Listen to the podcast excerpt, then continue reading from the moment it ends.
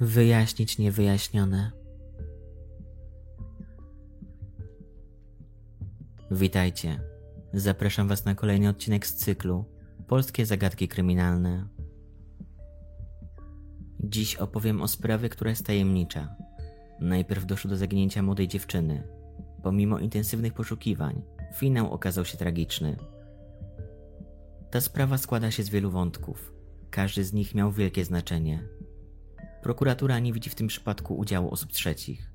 Rodzina Klaudii jest innego zdania. Winnego już znaleźli. W tym materiale postaram się przybliżyć wszystkie zaistniałe zdarzenia.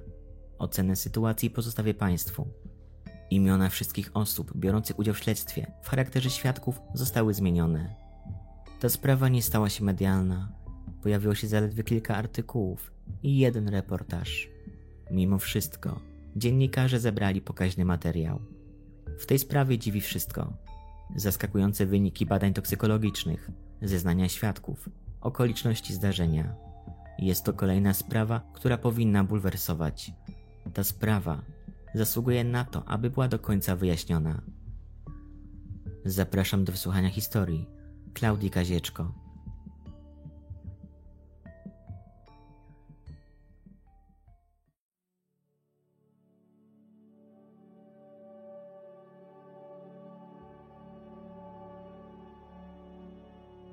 Klaudia była piękną dziewczyną. Skończyła właśnie 18 lat. Dopiero wkraczała w dorosłe życie. Miała wiele planów, marzeń i chwil do przeżycia. Klaudia przeprowadziła się do Brodnicy z mamą i młodszym bratem. Na kilka lat przed tragicznymi zdarzeniami. Na kilka tygodni przed swoim zaginięciem Klaudia zdała egzamin na prawo jazdy. Jej marzeniem było też, aby zdać dobrze maturę i wyjechać z Brodnicy na studia medyczne. Klaudia była zawsze uśmiechnięta, pełna empatii do drugiego człowieka i ufna. Spokój całej rodziny został przerwany w sierpniu 2015 roku. Nadchodzących wydarzeń nic nie zapowiadało. Tego dnia wszystkim doskwierał upał. Zbliżał się koniec wakacji. Oznaczało to koniec beztroski dla licealistki. Niedługo miała zacząć kolejną klasę w jednym z brodnickich liceów. Klaudia zaginęła 23 sierpnia 2015 roku. Dziewczyna wyszła z domu około godziny 18. Nastolatka powiedziała swoim bliskim, że jest umówiona na spotkanie z przyjaciółką. Miała niedługo wrócić, ale tak się nie stało. Mama Klaudii już po kilku godzinach nieobecności córki poczuła niepokój. Klaudia nie odbierała od niej telefonów. Taka sytuacja nigdy nie miała miejsca w przeszłości. Stres narastał, dlatego nie czekając ani chwili dłużej, pani Jolanta postanowiła udać się na posterunek policji. Zgłoszenie przyjmowano bardzo długo. Przez kilka godzin spisywano protokoły. Najważniejszym pytaniem było, ile pokoi w mieszkaniu posiada rodzina Kazieczków. Pytano też o wcześniejsze zaginięcia. Na szczęście takich nie było dlatego sprawę potraktowano poważnie. Mama Klaudii nieustannie prosiła, aby sprawdzić lokalizację telefonu jej córki. Dostała jednak odpowiedź odmowną. Policjant przekazał jej, że jest noc, a na takie czynności musi przyjść zgoda zbyt goszczy. Poszukiwania rozpoczęto dopiero rankiem, 24 sierpnia. Funkcjonariusze sprawdzali dworce, szpitale, miejsca, gdzie mogła przebywać nastolatka, a także rozpytywali sąsiadów i znajomych. Dopiero wieczorem, 24 sierpnia, policjanci dostali informację od jednego ze świadków. Był nim taksówkarz, który dzień wcześniej wiózł zaginioną Klaudię Kazieczko. Nastolatka udała się nad jezioro w Szczuce. Kierowca zapamiętał ten kurs doskonale. Klaudia jechała sama, była uśmiechnięta. Dziewczyna opowiadała, że na miejscu ma się spotkać z przyjaciółmi. 25 sierpnia rozpoczęto poszukiwanie nad jeziorem. Na miejsce pojechała też mama Klaudii. Funkcjonariusze znaleźli nad brzegiem jeziora najpierw buty zaginionej dziewczyny, później resztę ubrań i telefony komórkowe. Pomiędzy rzeczami nastolatki było wiele innych rzeczy. między innymi puste puszki po piwie i napojach energetycznych. Na miejsce wezwano płetwonurków. Przed godziną 13 spełnił się najgorszy scenariusz. Płetwonurkowie wyłowili z wody ciało 18-letniej Klaudii Kazieczko. Dziwne związki w badaniach. Klaudii odnaleziono 20 metrów od linii brzegu. Dla jej mamy to było najgorsze wydarzenie w życiu. Upadła na kolana obok córki. Życie straciło dla niej sens. Do dziś pani Jolanta nie potrafi uporać się z cierpieniem. Policjanci zabezpieczyli na miejscu wszystkie rzeczy osobiste Klaudii. Jeszcze zanim odnaleziono jej ciało, oni postawili już tezę. Zdaniem policjantów, Klaudia miała utopić się celowo. Takie wnioski wysnuto wyłącznie na podstawie faktu, że dziewczyna nie potrafiła pływać. Następnego dnia dokonano badań w zakładzie medycyny sądowej. Jako przyczynę śmierci wpisano utonięcie. Pobrano też próbki do badań toksykologicznych. To właśnie te badania wykazały najwięcej niejasności. Badania wykazały obecność dziwnych związków w organizmie Klaudii. Pierwszym z nich był odczyt, wskazujący na zawartość znanej pigułki. Jednak śledczy sugerują, że taki związek mógł się wytworzyć w próbówce w sposób endogenny. W opisie badań można przeczytać, że obecność tego związku w wynikach nie oznacza, że Klaudia przyjęła substancję. Kolejnym środkiem ujawnionym w badaniach jest barbital. Jest to silny lek nasenny, stosowany w psychiatrii. Tutaj kluczowym jest, że od końca lat 90. lek ten jest zakazany do stosowania w Polsce. Zdobyć go można wyłącznie z nielegalnych źródeł. Dostępny jest także w Czechach. Obecności barbitalu biegli nie potrafili już uzasadnić. Prokuratura potraktowała ten wątek bardzo pobieżnie. Próbki do badań toksykologicznych przekazano dopiero na dwa tygodnie po ich pobraniu. Stąd też możliwość wytworzenia się pierwszego związku w sposób endogenny. Nigdy też nie ujawniono stężenia barbitalu w organizmie, dlatego nie wiadomo kiedy i w jakiej dawce podano go Klaudii. Osoby odpowiedzialne za pobranie próbek zapewniają, że przechowywano je w sposób właściwy. Miały leżeć w szpitalu w odpowiednich warunkach, dlatego niezrozumiałym jest, że w takich próbkach wytworzyły się procesy gnilne i doszło do kilku reakcji chemicznych, na skutek czego wyniki okazały się nieczytelne. Mama dziewczyny jest przekonana, że córka nie przyjęła tych środków sama. Zdaniem kobiety, z Klaudią nad jeziorem był jeszcze ktoś. Wskazywać na to mogłyby puste puszki. Tak naprawdę wystarczyłoby, aby śledczy je zabezpieczyli. Materiał genetyczny, obecny na puszkach, pozwoliłby wskazać, do kogo należały. Być może byłby to ślepy zaułek, albo prawdziwy przełom. Były partner. Kilkanaście miesięcy przed śmiercią Klaudia poznała Adama. Spotkali się na jednej z brodnickich dyskotek. On był starszy od niej o 9 lat. Był czynnym żołnierzem zawodowym. Dorabiał też jako ochroniarz w dyskotekach. Wpadł Klaudii od razu w oko. Ten związek od początku był burzliwy. Reporterzy programu Superwizjer dotarli do SMS-ów z końca związku Klaudii i Adama. Jej wiadomości były krótkie i powściągliwe. Jego były długie i wulgarne. Adam często nachodził Klaudię. Obserwował jej mieszkanie. To wyglądało jak obsesja. Adam groził swojej dziewczynie, że jak nie będzie z nim, to niech lepiej się wyprowadzi, bo on nie odpowiada za siebie. Mówił, że jak ma zniknąć z jego życia, to tak, aby ich więcej nie widział. Wszyscy z otoczenia Klaudii uważali ten związek za toksyczny. Dziewczyna skarżyła się matce, że partner na nią krzyczy i ją poniża. Dlatego z ulgą przyjęto informację o ich rozstaniu.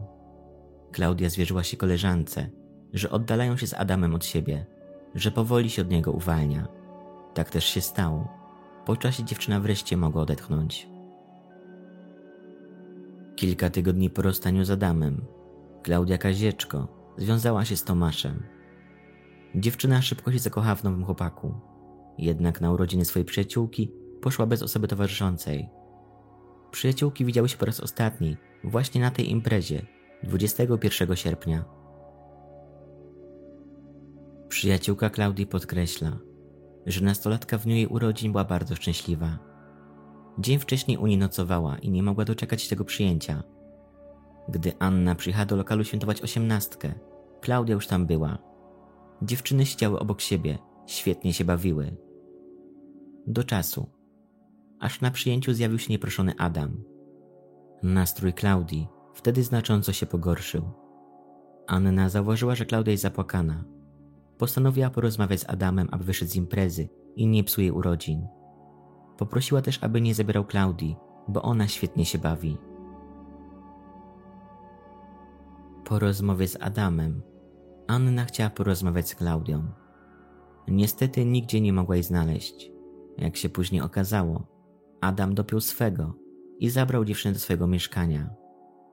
Klaudia spędziła w jego domu około trzech godzin. Według zeznań Adama, mieli w tym czasie dużo rozmawiać i zbliżyć się intymnie. Po wszystkim odwiózł nastolatkę z powrotem na imprezę. Pani Jolanta odebrała córkę z przyjęcia urodzinowego nad ranem. Pamięta, że Klaudia zachowywała się nienaturalnie. Nie była pijana, ponieważ nie mogła pić. Chorowała na nadciśnienie. Była nieobecna, patrzyła w dal, a z oczu płynęły jej łzy. Następnego dnia Adam ponownie spotkał się z Klaudią. Dziewczyna skarżyła się na ból nerek i poprosiła go o kupienie tabletek. Adam twierdzi, że podał jej pyralginę. Potem mieli pojechać do jego mieszkania, gdzie miało dojść do ponownego zbliżenia. To właśnie wtedy Adam zrobił Klaudii intymne zdjęcie, które później wysłał do jej nowego chłopaka oraz jej przyjaciółki. Dwie godziny później Klaudia trafiła na oddział ratunkowy. Była senna, miała mdłości, a kontakt z nią był utrudniony. Lekarze zdiagnozowali niedobór potasu i wypisali ją do domu. Kolejny dzień Klaudia spędziła w domu. Naprzemiennie spała i płakała. Wieczorem zamówiła taksówkę i wyszła na spotkanie z przyjaciółmi. Tak przynajmniej powiedziała bliskim oraz kierowcy taksówki.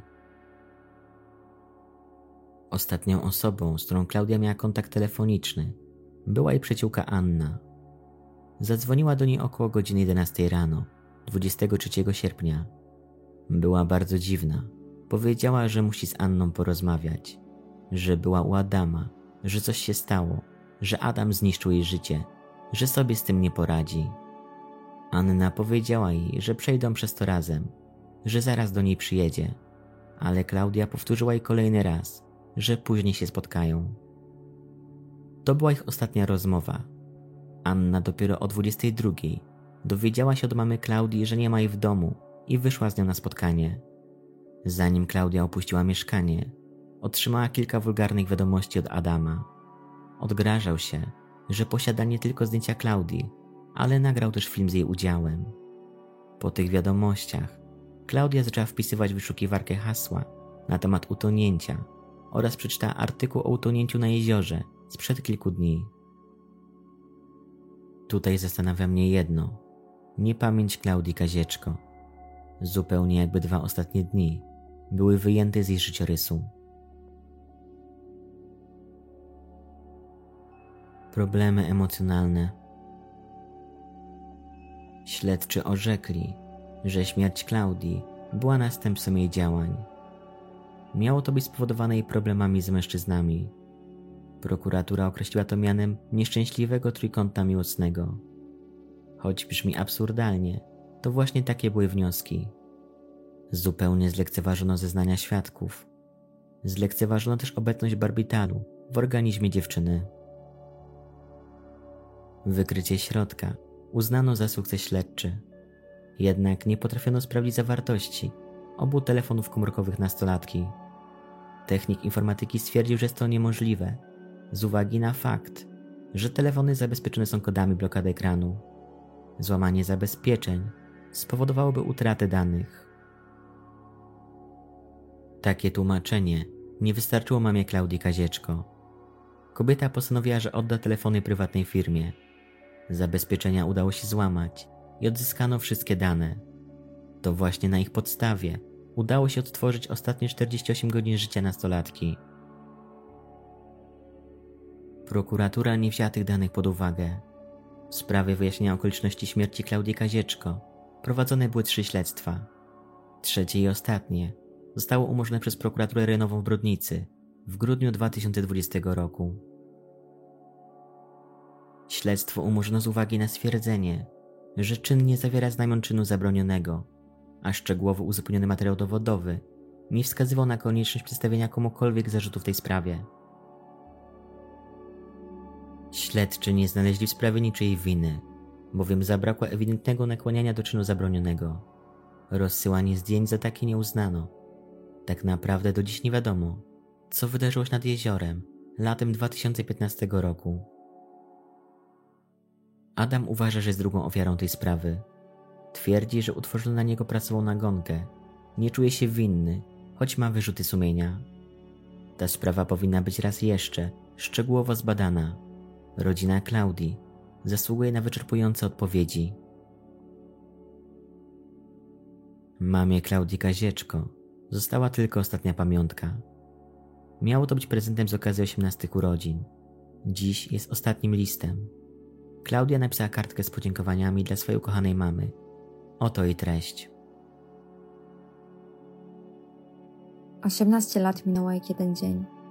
Przepraszam za zszarpane nerwy i nieprzespane noce. Dziękuję za przekonanie, że największym darem w życiu jest matczyna miłość. Dziękuję, że znosiłaś to, czego nie sposób było znieść, że robiłaś coś z niczego, że dawałaś mając puste kieszenie. Kochałaś, nawet gdy kochać się mnie nie dało. Dziękuję, że robiłaś rzeczy niemożliwe, abym tylko ja była szczęśliwa. To ty przytulałaś, gdy świat okazał się zły. Tłumaczyłaś, jak robić i jak żyć.